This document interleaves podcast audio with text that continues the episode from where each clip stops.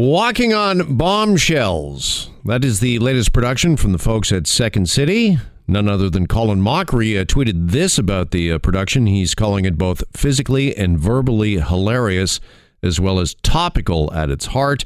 Fat Al is one of the Second City members who uh, stars in Walking on Bombshells, and he joins us now with a bit of a preview here on Global News Radio 640 Toronto. Fat Al, uh, good afternoon, and how are you? I'm good. How are you doing? Very well. Thanks for the time. And uh, Walking on Bombshells, currently playing right now on the Second City main stage. Why have you replaced eggs with bombs for your latest production? Um, that's a really interesting uh, uh, question. It's, uh, I think right now um, we're in this really uh, weird time uh, where the slightest thing can really blow up. Um, uh, in a major way, and and by that just simply meaning we have a we have a, a culture of, uh, of, of of call out. Um, it's easy for people to get online and uh, be indignant or mad, and no longer just send a letter to the editor, but send a tweet, and very quickly that snowball into like you know a huge um, uh, deal that maybe could have been dealt with um, quickly and succinctly, but now it's turned into a huge viral phenomenon. And um, uh, John Oliver actually did, did, a story about this on Sunday, which was really interesting um, about how quickly uh, this can can snowball and, and, get out of control, and we can add to that. Uh, so uh, we're in a very polarized political time. Uh, we live in Canada, obviously. Uh, we have an election coming up. Um, but we are uh, intertwined with American politics, which is just crazy at this point. So uh, there's all of these factions and ways of thinking that uh, uh, a lot of times stop us from having just a regular discourse. Mm-hmm. Uh, well, you and, mentioned uh, conversations and thinking differently, and that was going to be my next question because, as you just detailed, the show de- deals with a lot of subject matter that has divided a lot of people. And I think, you know, comedy does many things for society. It's escapism at times, it makes us laugh, but comedy can also make us think a little differently. And yeah. is that the hope with this new show? Definitely. Uh, definitely. Um, uh, it's, it's, you know, not um, uh, waiting for Godot, but uh, uh, hopefully it's allowing you to wait for a second so that you can listen to what somebody else is saying, you know? Um, and I think some of the best comedy I've ever seen uh, has left me walking away, like thinking about another perspective, another point of view.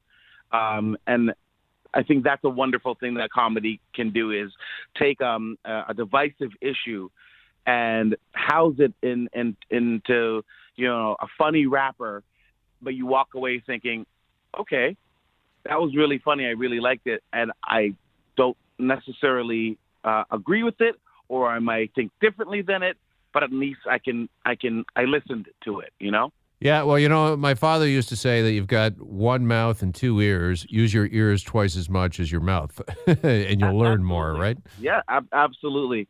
And I think we we uh, um, kind of forget that at times, and it's it's a very quick uh, reactionary thing that we can uh, we can do. But so is comedy, right? Uh, you you hear something, you process it really quickly, and then you're like, even though that might be different to me, I identify with this part of it, and it makes me laugh because I understand that on a human level. And I think that's uh, kind of thing that we should always remember is that we are all still on this planet as people. We were born, you know, uh, we will die, and in between that, we will live a life, and we all essentially just want to be happy. Sure, yeah. And I think so many people now, they go particularly online and they're looking kind of for an echo chamber for their own thoughts. And maybe, you know, a show like this in comedy, when you present something that way in a bit of a different uh, perspective, might open up a few people to hear like a, a di- differing viewpoint.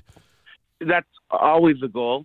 Uh, the one of the things I love about Second City is that um, it is almost a mandate at Second City is to uh, challenge ourselves through comedy.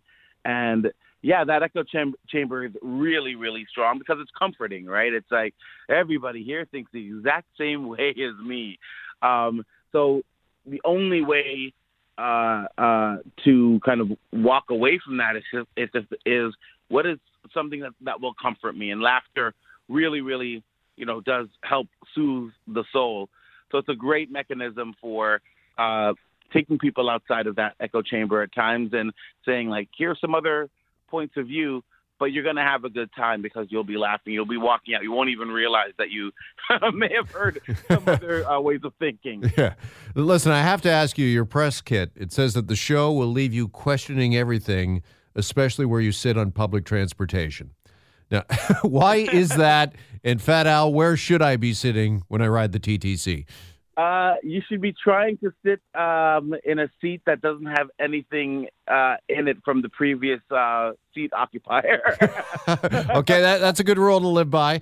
yeah, you want to you want to make sure that that seat uh, is uh, uh, not warm or wet before you sit down. All right. Well, listen, as we mentioned, this will make you laugh. It'll make you think. Walking on Bombshells, currently playing on the Second City main stage. Fat Al, really enjoyed the conversation. Appreciate the time. Thanks so much. Thanks for having me.